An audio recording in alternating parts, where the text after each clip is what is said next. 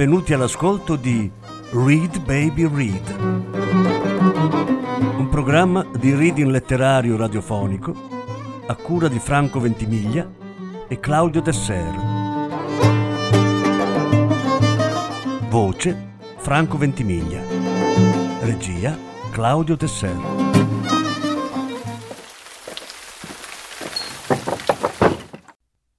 Francis Scott Fitzgerald Tre racconti. Nona parte.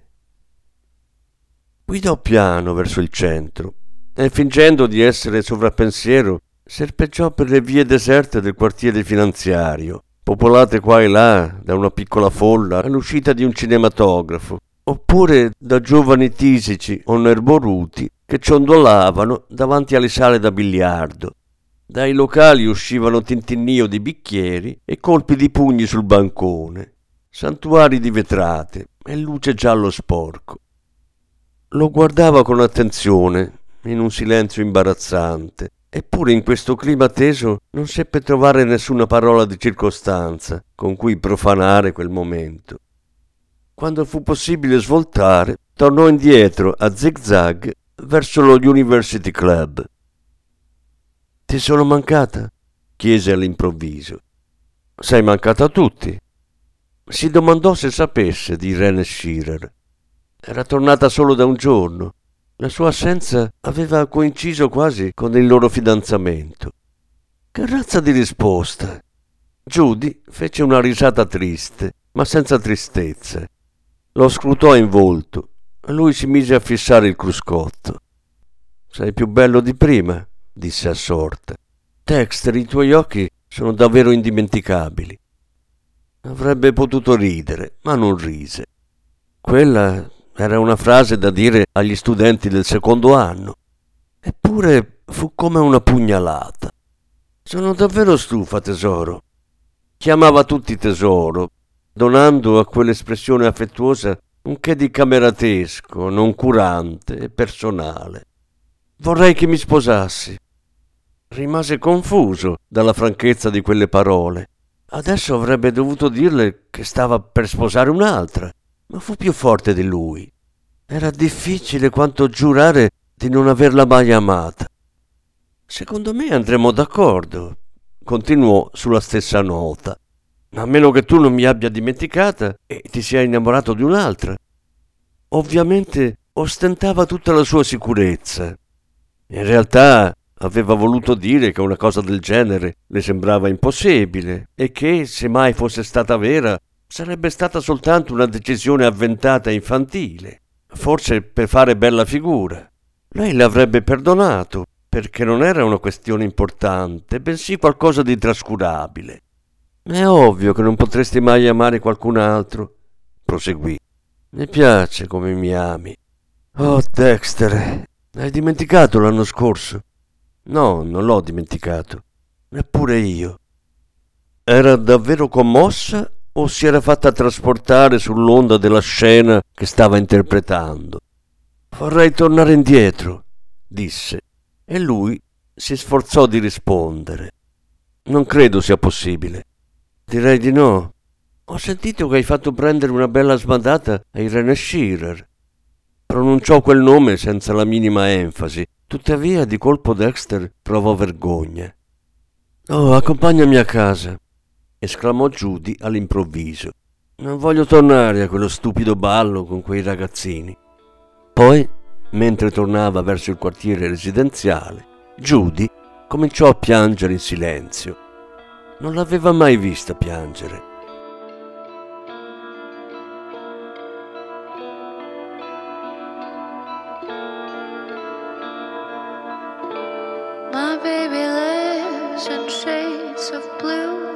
blue eyes and chasing latitude.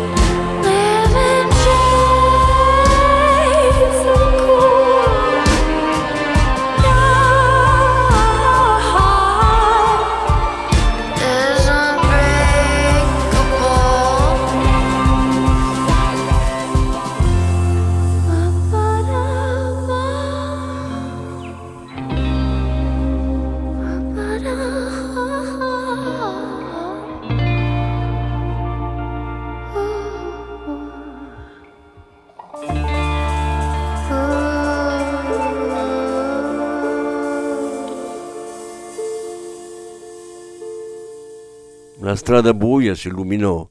Intorno a loro si profilavano le ville dei ricchi. Dexter fermò il coupé davanti alla grande mole bianca della casa di Mortimer Jones, sonnolenta, meravigliosa, bagnata dallo splendore dell'umido chiaro di luna.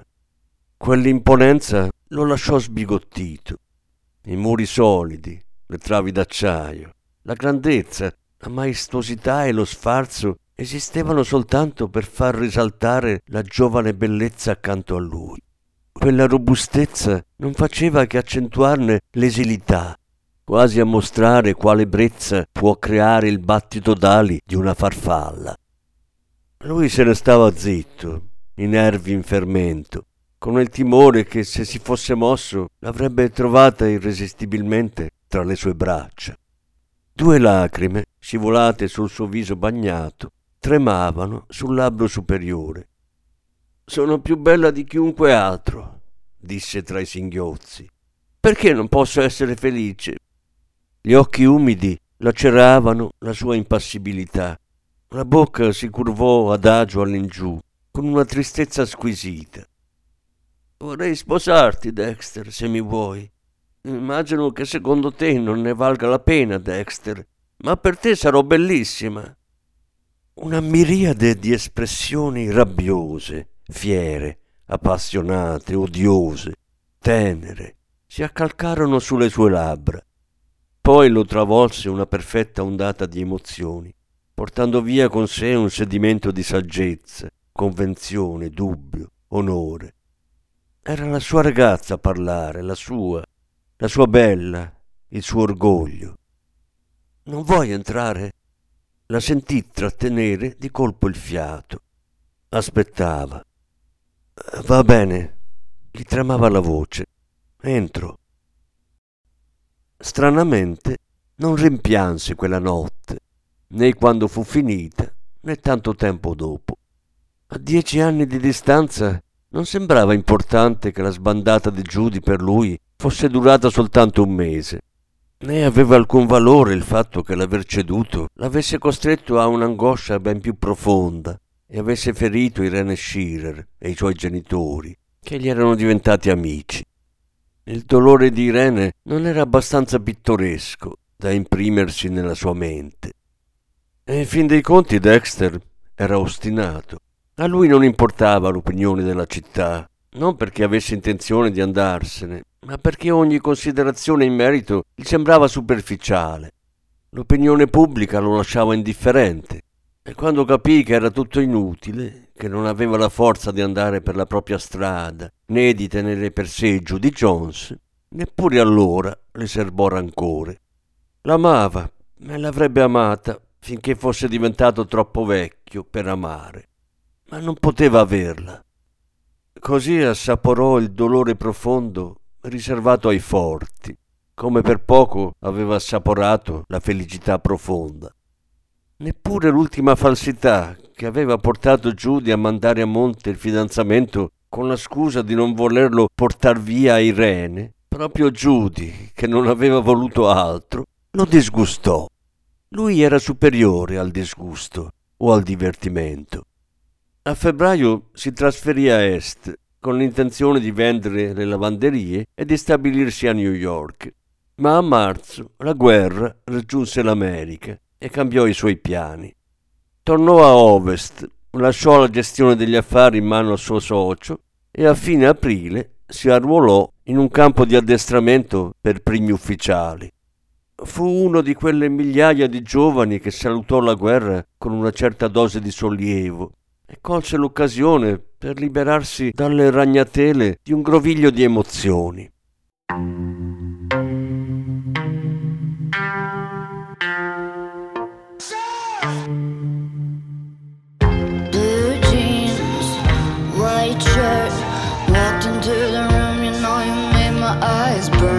Was like James Dean, for sure. You're so fresh to death and sick as ca- cancer. You punk rock. I grew up on hip hop, but you fit me better than my favorite sweater. And I know that love is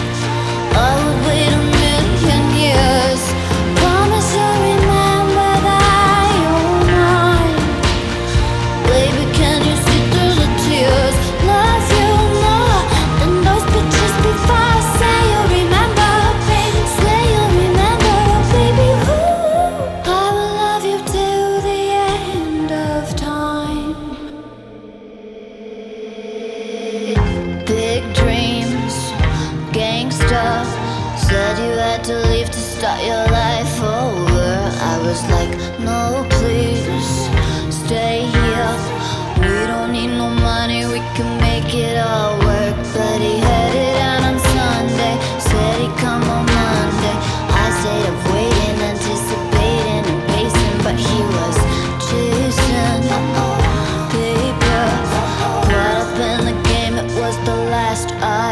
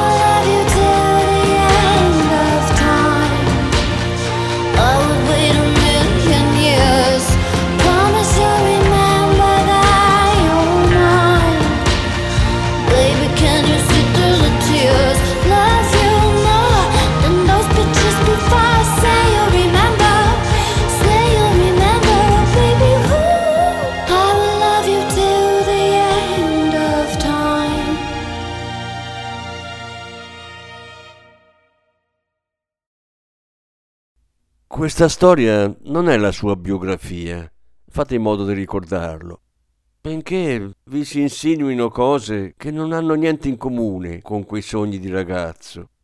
Abbiamo quasi finito con loro e con lui. C'è solo un'altra vicenda da riportare, accaduta sette anni dopo. Capitò a New York, dove lui aveva avuto successo, tanto successo che nessun ostacolo era troppo alto per lui. Aveva 32 anni, e salvo una toccata e fuga subito dopo la guerra, in sette anni non era mai tornato a ovest. Un certo Devlin di Detroit si presentò nel suo ufficio per affari ed è proprio in quell'occasione che la vicenda si verificò ponendo fine, per così dire, a questo particolare momento della sua vita. Ma allora vieni dal Midwest, disse quel Devlin con noncurante curiosità.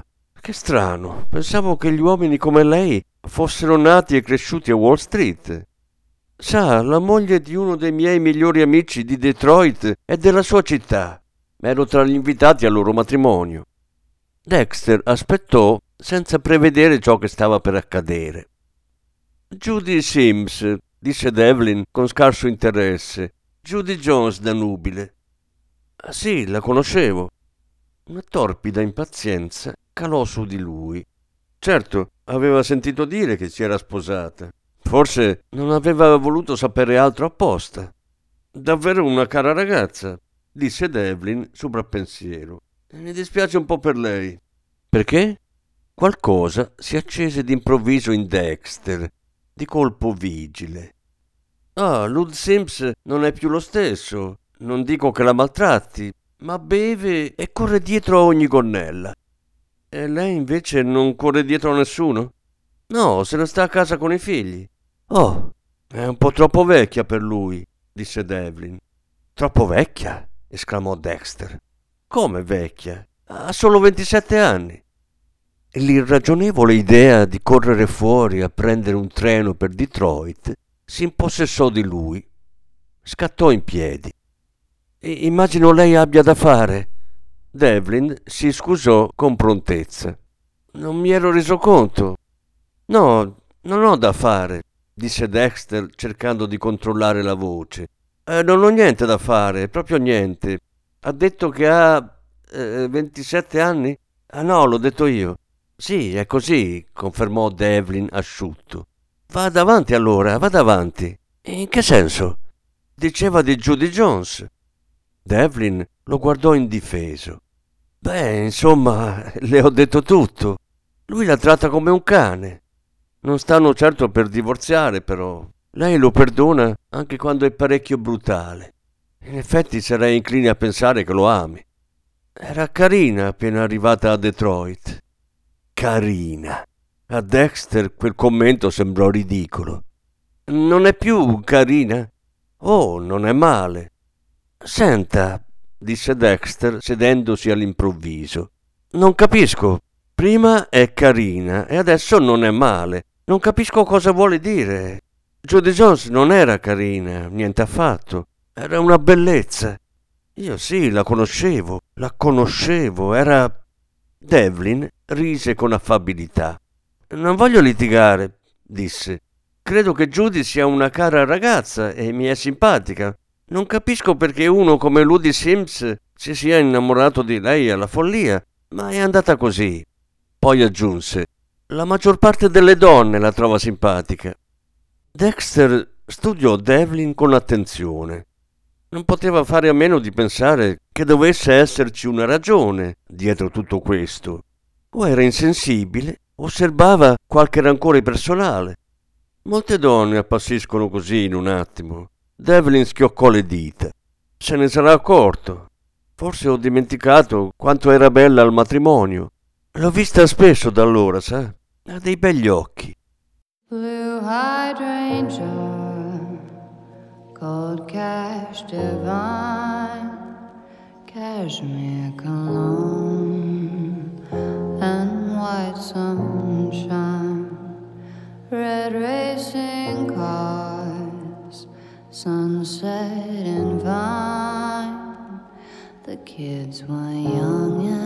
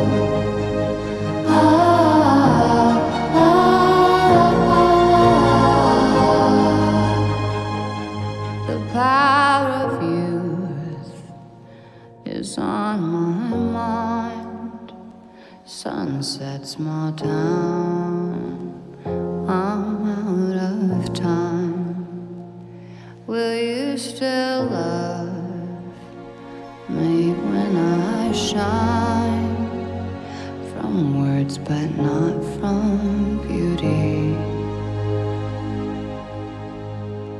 My father's love was always strong.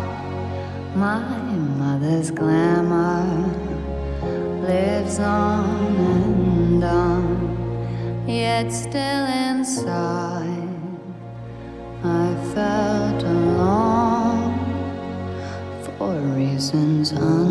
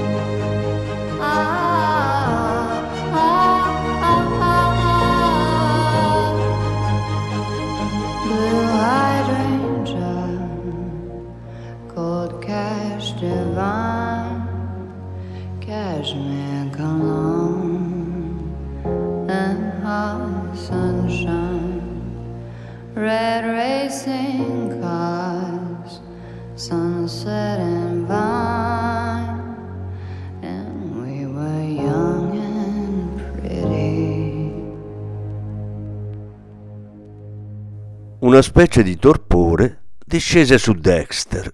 Per la prima volta in vita sua ebbe voglia di ubriacarsi. Era scoppiato a ridere per una battuta di Devlin, ma non sapeva quale fosse il motivo, né perché fosse divertente.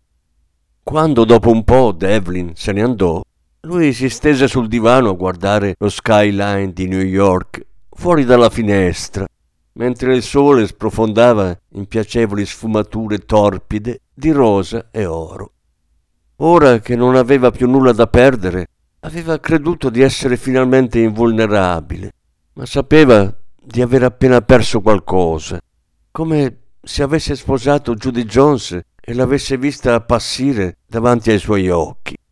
Il sogno era sparito, gli avevano portato via qualcosa. Quasi in preda al panico, premette il palmo delle mani sugli occhi, cercando di rievocare l'immagine dell'acqua che lambiva Sherry Island e la veranda al chiaro di luna, e il cotone a quadretti sui campi da golf, e il sole, e il colore dorato della morbida peluria sul collo di Giudi, e la bocca umida di baci, e gli occhi mesti di malinconia, e la sua freschezza come lino nuovo e pregiato al mattino. Ah già, queste cose non erano più al mondo, erano esistite, e adesso non esistevano più. Per la prima volta dopo tanti anni, le lacrime gli solcarono il volto, ma adesso erano per lui. Non si curava più di bocca e occhi e movimenti di mani. Voleva che gliene importasse qualcosa, ma non gliene importava niente, poiché era andato via e non sarebbe mai potuto tornare indietro. I cancelli erano chiusi, il sole era calato e non c'era bellezza se non la bellezza grigia dell'acciaio che resiste al tempo.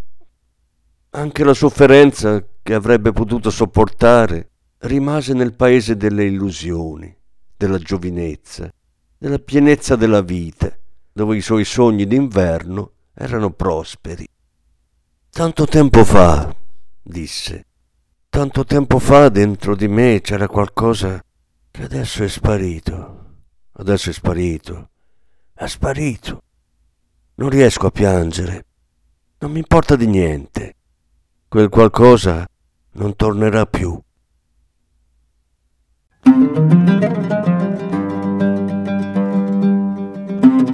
Avete ascoltato Read Baby Read, un programma di reading letterario radiofonico a cura di Franco Ventimiglia e Claudio Tesser. Grazie per l'ascolto, alla prossima settimana. La successiva parte sarà trasmessa la prossima settimana.